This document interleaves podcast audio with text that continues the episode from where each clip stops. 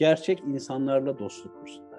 Kendilerine iyi gelen arkadaşlarla muhabbet etsinler ruhlarını kirletmeyen, yüzlerini kızartmayan, kendilerine iyi gelen, besleyici, geliştirici, tecrübe sahibi insanlara yakın durmaktan korkmasınlar. Onlar bizi ehlileştirir. Onlar bizim kibrimizi, kabalıklarımızı, 3-5 laf öğrenince ortaya çıkan şirretliğimizi ayarlamak için Allah'ın bize gönderdiği dostlar. Onlardan uzak olmamak lazım. Yazıp çizdiğimiz hiçbir şeyin bizi annemiz ve babamızdan uzaklaştırmaması gerekiyor. Yani hayatımızda annemizle babamızla konuşacak bir şeylerimizin kalmamış olmasından daha utanç verici bir şey olamaz. Bu nedenle aile yakınlıkları, akraba yakınlıkları, muhit yakınlıklarını göz ardı etmeye ve bizi yalnızlaştırmaya, dolayısıyla bencilleştirmeye yol açacak her türlü yönelimden vazgeçmek